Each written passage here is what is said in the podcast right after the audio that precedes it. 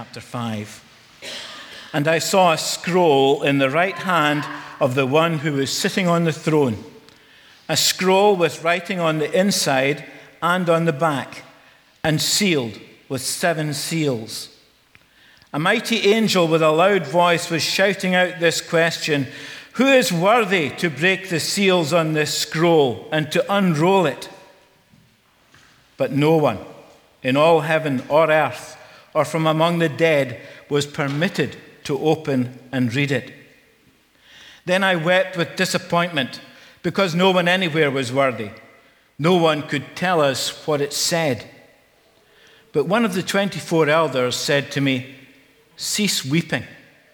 For look, the Lion of the tribe of Judah, the Root of David, has conquered and proved himself worthy to open the scroll and to break its 7 seals." I looked and saw a lamb standing there before the 24 elders, in front of the throne and the living beings, and on the lamb were wounds that once had caused his death. He had 7 horns and 7 eyes, which represent the 7-fold Spirit of God sent out into every part of the world. He stepped forward and took the scroll from the right hand of the one sitting on the throne. And as he took the scroll, the 24 elders fell down before the Lamb, each with a harp and golden vials filled with incense, the prayers of God's people. They were singing him a new song with these words, "You are worthy to take the scroll and break its seals and open it, for you were slain, and your blood has brought people from every nation as gifts for God. And you have gathered them into a kingdom and made them priests of our God. They shall reign upon the earth." Then, in my vision, I heard the singing of millions of angels surrounding the throne, and the living beings and the elders. "The Lamb is worthy," they sang loudly. "The Lamb who was slain, he is worthy to receive the power and the riches and the wisdom and the strength and the honor and the glory and the blessing." And then I heard everyone in heaven and earth and from the dead beneath the earth and in the sea exclaiming, "The blessing and the honor and the glory and the power belong to the one sitting on the throne, and to the Lamb forever and ever." And the 4 living beings kept saying, "Amen." And the 24 elders fell down and worshipped him. To be here today and share with you once again from the book of Revelation. But before I do that, I just want to acknowledge that this is a special Sunday for Jared as well. We're going to be doing something significant, and next Sunday as we gather with, Jared will report back to us, in fact, but he starts work tomorrow as a hospital chaplain. And I thought it'd be great if we could just take a moment to pray for him as he starts that job. Next week we'll have a more significant time in the midst of a baptism and everything else that's going on, just to find out how you've got on through the week, Jared, but also just to give thanks and pray for you in a more significant way. But and then, of course, there's the 8th. So this it's one of these things where celebrations and thanksgiving and looking back and reflection takes place over a few weeks. But I wanted to mark today by just taking a moment to pray for Jared. And to pray that the Lord will meet you in that work. And also for you, Helen, and we know this big change, and for everyone in the family at this time. So let's just take a moment to pray for the Menon family, and particularly for Jared as he starts this new job. Lord, thank you. Thank you so much for Jared. Thank you for the blessing that he has been to this church over the last 22 years. Lord, thank you for just that sense of calling that you've placed on his life, and the way he's fulfilled that in this place. And I pray that, Lord, as he steps on into a new role, in a new season of his life, into new opportunities that begin tomorrow morning, Lord, would you please be with him, help him. Help him to know that your spirit goes with him. And that call that brought him here takes him on into the hospital and into the ministry that you've prepared for him there. Lord, we pray your blessing on Helen and the girls as this big change takes place within their family and all the other changes that are to come in the coming months. Lord, would you lead and guide them through it and help them to know that you're going to sustain and keep them. We pray these things in Jesus' name. Amen. Keep praying through the week. Jared, may the Lord bless you. Turn back to that passage in Revelation. This is an incredible passage. I think it's got to be one of the most momentous passages in the Bible.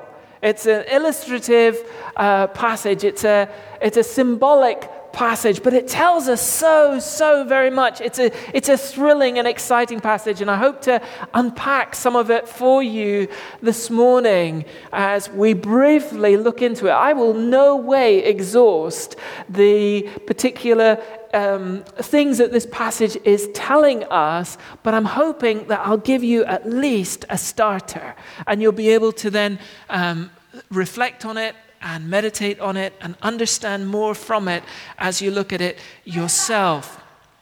All of you who grew up in the 1970s, like me, will be familiar with David Prowse.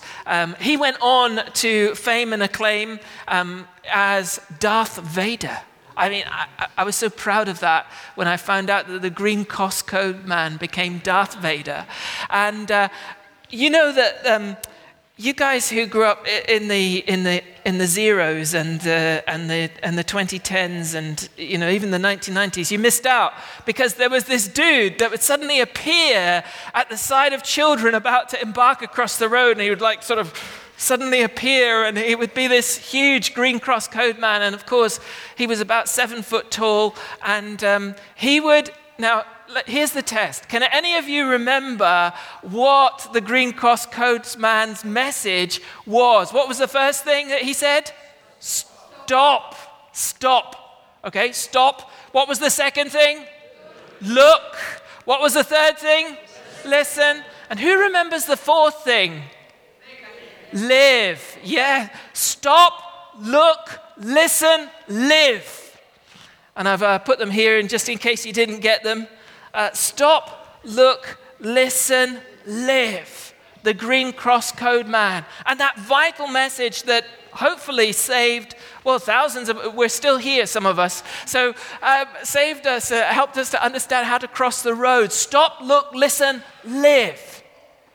And in some ways, I want to take that into this book and this message that is coming to us from the book of Revelation. Take the Green Cross Code and bring it with you into this vision, and let's do what the Green Cross Code says. Let's stop. Let's stop a moment. Let's consider this vision that John has here. Stop and look. Look around. What do you see? Listen. What are you hearing? And more than that, how, like we were looking at it last week, how are you actually looking at things? I have to look at things through my specs, as I was sharing last week. Some of you have similarly corrective lenses. Sometimes we wear sunglasses. But we all have a view of the world that is slightly different from one another, because my view of the world is shaped by my experiences, by my personality, by the people around me, by where I've grown up, the culture I'm in, the language I speak. So many things shape my view of the world around and about me. And I've got to understand that my worldview is not maybe the same as yours or someone else's, but John is giving us a new worldview. And he's saying this is a worldview that is open to anyone who knows Jesus. This is a worldview that will transform the way that you see things. because that's what Jesus does. He changes the way we see things. Jesus came and he lived a special life, and he died quite a dramatic death. And then his followers claimed that he had risen from the dead. Now that is strange. That is unusual. And 2,000 years later, here we are proclaiming that Jesus is not dead, but living and risen. And more than that, he's alive in our fellowship and in our lives. And his Holy Spirit is the one who is showing us the way forward. And one day we will go and be with him forever and ever. That we can know forgiveness of sins, that we can know God's love, we can know a relationship with him. All those things come to us because of Jesus. It's a different way of seeing the world around and about us. Last week, we were commanded to look. And we saw an open door. And we saw a heavenly throne. And we saw one who is on the throne. And we saw thunder and lightning of the lawgiver. And we saw the rainbow of the promise keeper. This week, John continues his vision of that heavenly throne room. He suddenly sees more. There's more to it. He hasn't finished looking around yet. So let's get into chapter 5 and see what it is that John has seen there. You've heard it read to you. And the first thing that John says at the beginning of chapter 5 is that he was to look. I saw in the right hand of him who was seated on the throne a scroll. Look, he says, there's a scroll, and it's in the right hand of God. Now that's significant. The right hand was the hand that had power and authority in a symbolic way. And this scroll is a special scroll. It's in God's right hand. It's his most significant plan. It is the plan to implement God's kingdom on earth. It is the plan to put right all of creation, and it's a very detailed plan. This scroll is written, John says, on both sides. Every scrap of the scroll has been used up. There is so much detail here. There are so many plans and purposes put into this scroll that it's absolutely full. It says everything there is to say. Nothing has been left out. This scroll in God's right hand is his perfect and complete plan, and it is absolutely all there. And it's important. And it's so important, and it's so confidential, it's so kind of got to be kept under wraps until the time is right for it to be implemented, that it is sealed by 7 seals. Now, you're getting used to me saying this, but the numbers in Revelation are symbolic. And that number 7, and you'll be getting used to this as well, is the number of completion. So this is an incredibly important document, and it's an incredibly confidential document. Now listen. A mighty angel proclaimed with a loud voice, "Who is worthy to open the scroll and to break its seals?" Is there anyone who can open this document? Is there anyone who can implement God's plan? Is there anyone with the authority and the ability to actually execute what it is that God needs to do in order to change this world, in order to transform the world as we know it? It seems like there's a plan, but there is no way of putting it into action unless someone is able to take that plan, open it up, and do what it says. But no one can be trusted with this information. No one is worthy. No one is powerful enough to implement these orders. And so there's a plan, but there's no way of putting it into action. It seems like the world is like one of those old vinyl records that's been broken, and it is absolutely stuck in the same old track: death and destruction and pain and sadness and grief and death and destruction and pain and sadness and grief and death and destruction. Well, you've had enough already.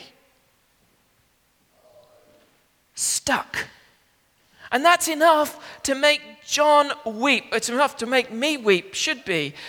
And John sees that the world can't get out of this groove, stuck there forever.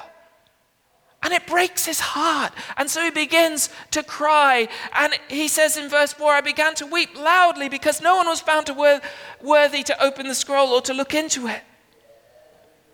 And he's absolutely in despair. This world is stuck in that same old routine of death and destruction, grief and pain and sadness, and death and destruction and grief and pain and sadness. And there's a painful pause. But then one of the elders, one of those human representatives who are gathered around the throne of God, speaks, and he says, weep no more. Verse 5, behold, the Lion of the tribe of Judah, the Root of David, has conquered, so he can open the scroll and its 7 seals. Look, there's a scroll. Look, there's a lion. There's someone who can open the scroll. There is someone who can implement God's plan. There is someone who can put things right. The Lion of Judah has conquered. Someone has the proven power and ability. As Isaiah predicted in Isaiah chapter 9, the cut stump of the tree of David has sent up another shoot. So that king and kingdom that was cut off, that seemed to be ended forever, has now sent up another shoot. The Root of David has started to grow again. This special person is able to open the scroll. Now, can you imagine the turnaround of emotion with John? For a moment there, he sees the plan to put everything right in all of creation, the cure for all the world's terrible needs and issues, for all the diseases, for all the pain, for all the confusion, the end of death, the end of poverty and of persecution and of all the pain that goes on in people's lives. He could see it all there written down in the hand of God, and no one is able to open the scroll. But now, no, listen, John, there is someone who is worthy. He can take the scroll and he can open it. It is possible to move forward to God's future. We're not stuck in this same old rut forever and ever with no hope and no future.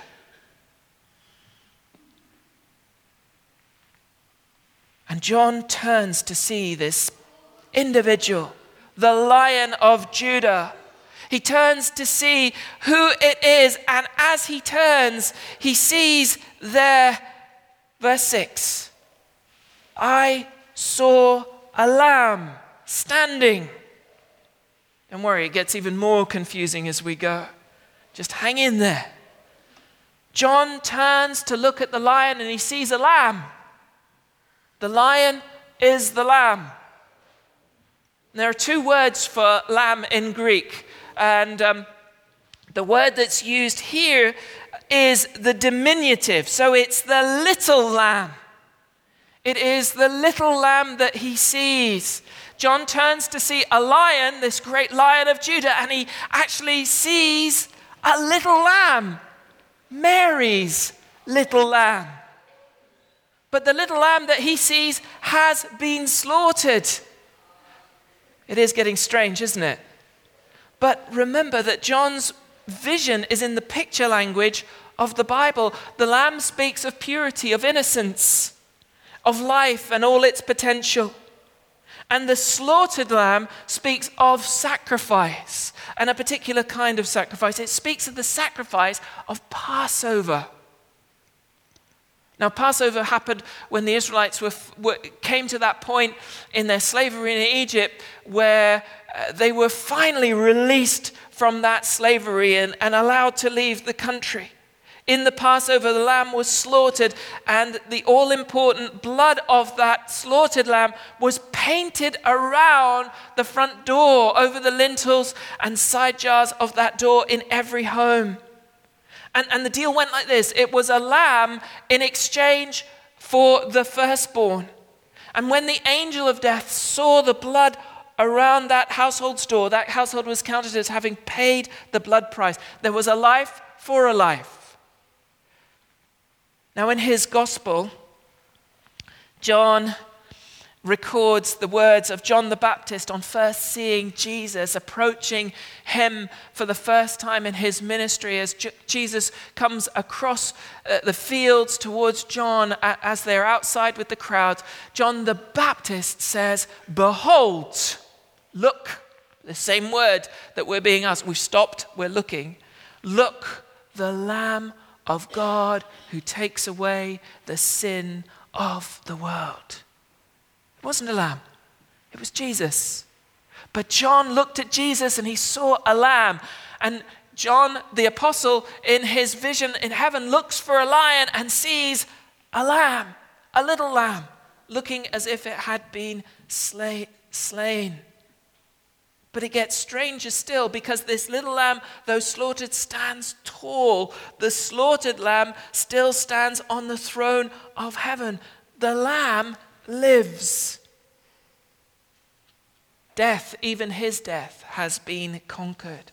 And suddenly, everything in John's vision reorientates itself around. He suddenly has almost like a different pair of spectacles to look at everything, and everything reorientates itself around the lamb.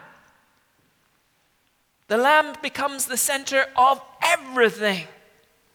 The lamb becomes the center of the throne, becomes the center of the beast, becomes the center of the elders, becomes the center of the Spirit of God. But again, this lamb is different from any lamb I've ever seen, and I think probably any lamb that you've ever seen, because this is a lamb with 7 horns and 7 eyes. Whoa, what's going on here?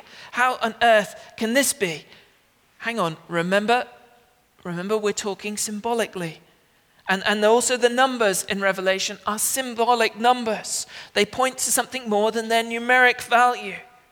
So what this is telling us, John is trying to describe something to us, and it's more than an eyewitness report. He's trying to tell us what it is that the thing that he sees actually means.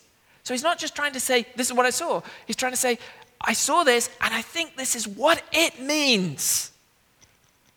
7 stands for perfection and completion, remember? And horns symbolize strength or power. And eyes symbolize knowledge or wisdom. So this little lamb, so obviously slaughtered and yet so evidently alive, is endowed with complete and perfect power. It is all-powerful. This lamb has ultimate and absolute authority, hence the 7 horns. And this little lamb, so obviously slaughtered and yet so evidently alive, possesses a perfect and complete wisdom. There is nothing that this lamb does not know. And more than this, it's more than just a knowledge. It's the absolute clarity. He knows everything. There's a wisdom here that goes beyond knowledge. He knows what to do with the knowledge that he has. And those eyes of his are sent into all the earth. He sees everything. So John expects to see a lion, he sees a lamb. The lion is the lamb, slaughtered but standing, all wise, all powerful. I think that probably blew his mind, and it really blows mine a little bit as well. And look, this lamb who is a lion, who is a lamb, takes the scroll. He is worthy. He has power. He has the ability. He accepts the responsibility for unfurling God's plan. He can make this happen. He can do what God intends to do. He will establish the kingdom of God in all its perfection and all its completion. He will set all of creation back to rights. So he goes right up to the throne of God and takes the scroll from the right hand of him who sits on the throne. Just like that. And it's in his hand now. And that cues an incredible response in the heavens. We've been looking, we've stopped, we've looked, we're going to listen. We're going to listen to a new song. The 4 creatures and the 24 elders start to sing a new song before they declared the praise of the one who was on the throne. They said he was worthy, worthy of all their praises, worthy of all honor, worthy of glory. Now it is the Lamb who is worthy, worthy of praise and worship, worthy because he is slain. The eternal Word in Jesus created all things. As living Lord, he rose from the dead. But the victory, the way he won, was not in creation. It wasn't by rising from the dead. It was because he died. He won by dying. You are worthy because you were slain. In his death, he became victorious. By your blood, you ransomed people for God from every tribe and language and people and nation. That includes us. That includes us who are here today. We are people from every tribe and language and people and tongue. Even today, we represent a whole host of different places and countries and cultures and traditions. And it was for us that he died. He paid dearly for you and for me. He gave up his life. He gave his life to buy us back again. That's what ransomed means. We belonged to another because we had unknowingly sold ourselves to the enemy of souls, the father of all lies. But with his death, by his blood, Christ bought us back. And it looked like the forces of evil had won, that all of God's creation was ruined along with humanity when we turned away from God. But in an amazing twist, Jesus undid that, not by fighting it, not by judging it. Those things will still be to come. But by dying for it is how he won. And it turns out that there is enough life in his death, not only to overwhelm death and burst its bonds just for himself, but for all of those who will believe. To as many as believe in him, he gave the right to become children of God. He made his people, those of us who believe in him, what the law of God had intended to make the Israelites at Sinai so long ago.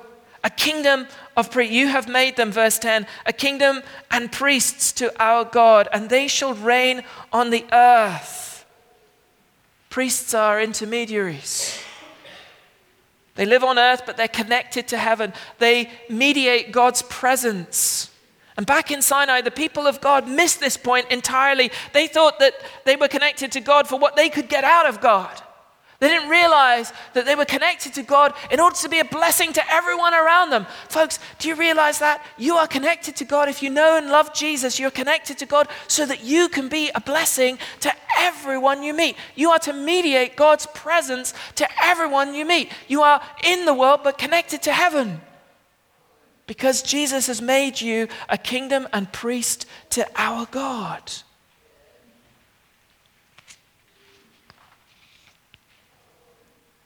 We are a kingdom of priests living 24/7 with our family, friends, neighbors, and colleagues, helping them to connect to God through Jesus.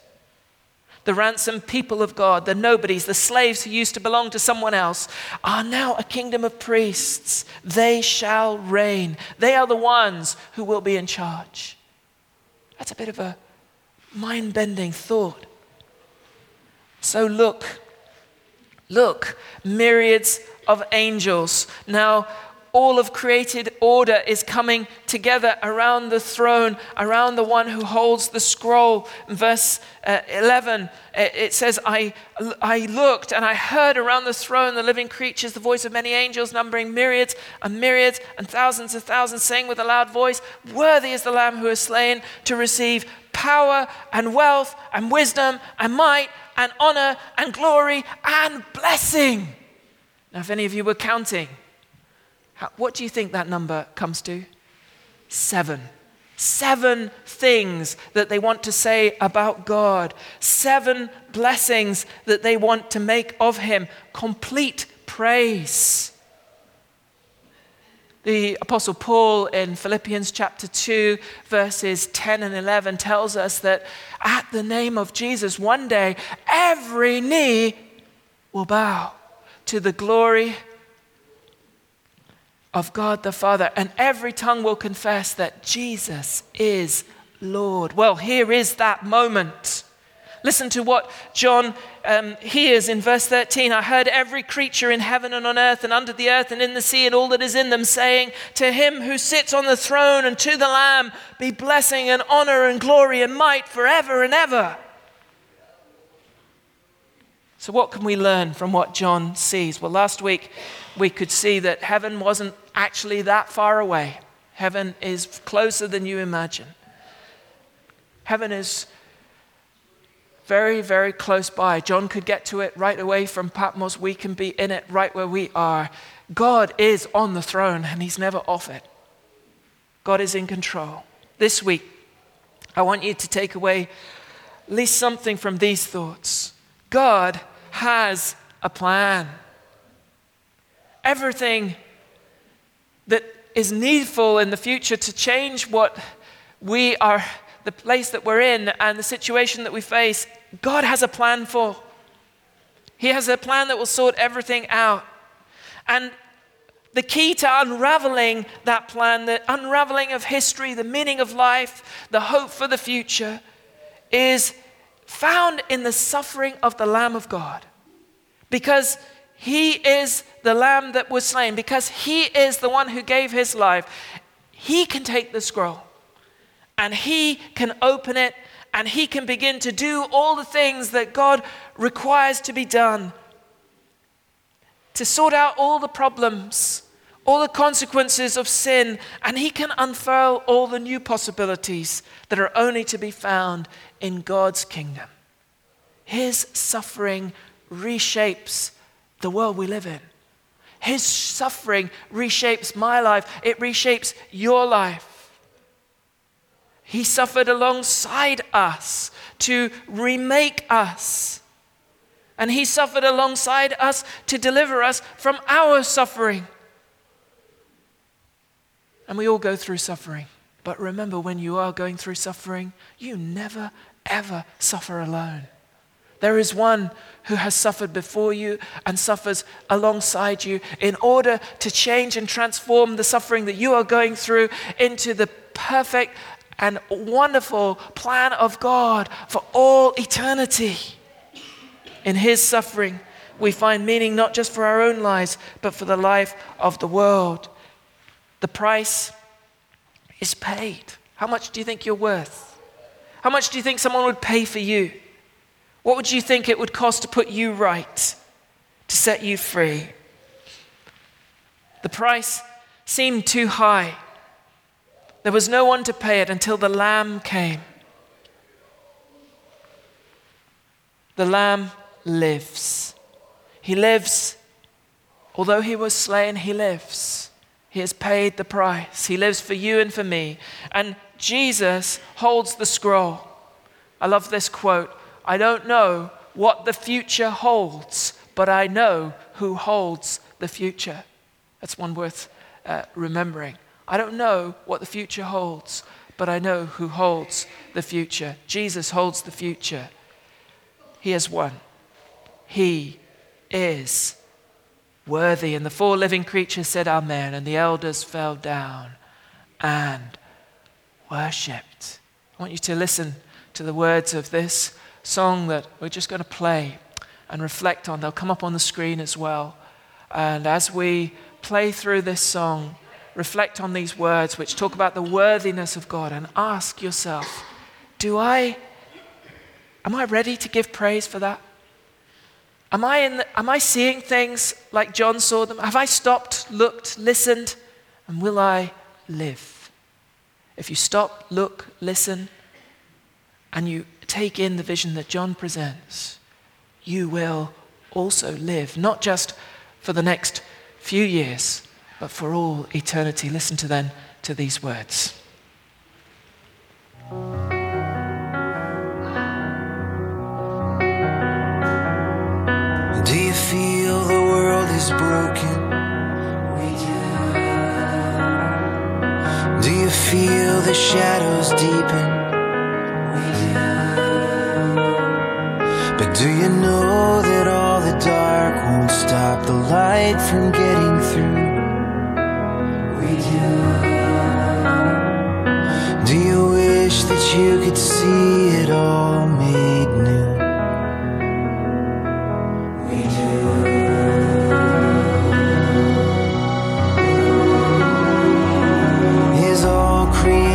Groaning, is a new creation coming? Is the glory of the Lord to be the light within our midst? Is it good that we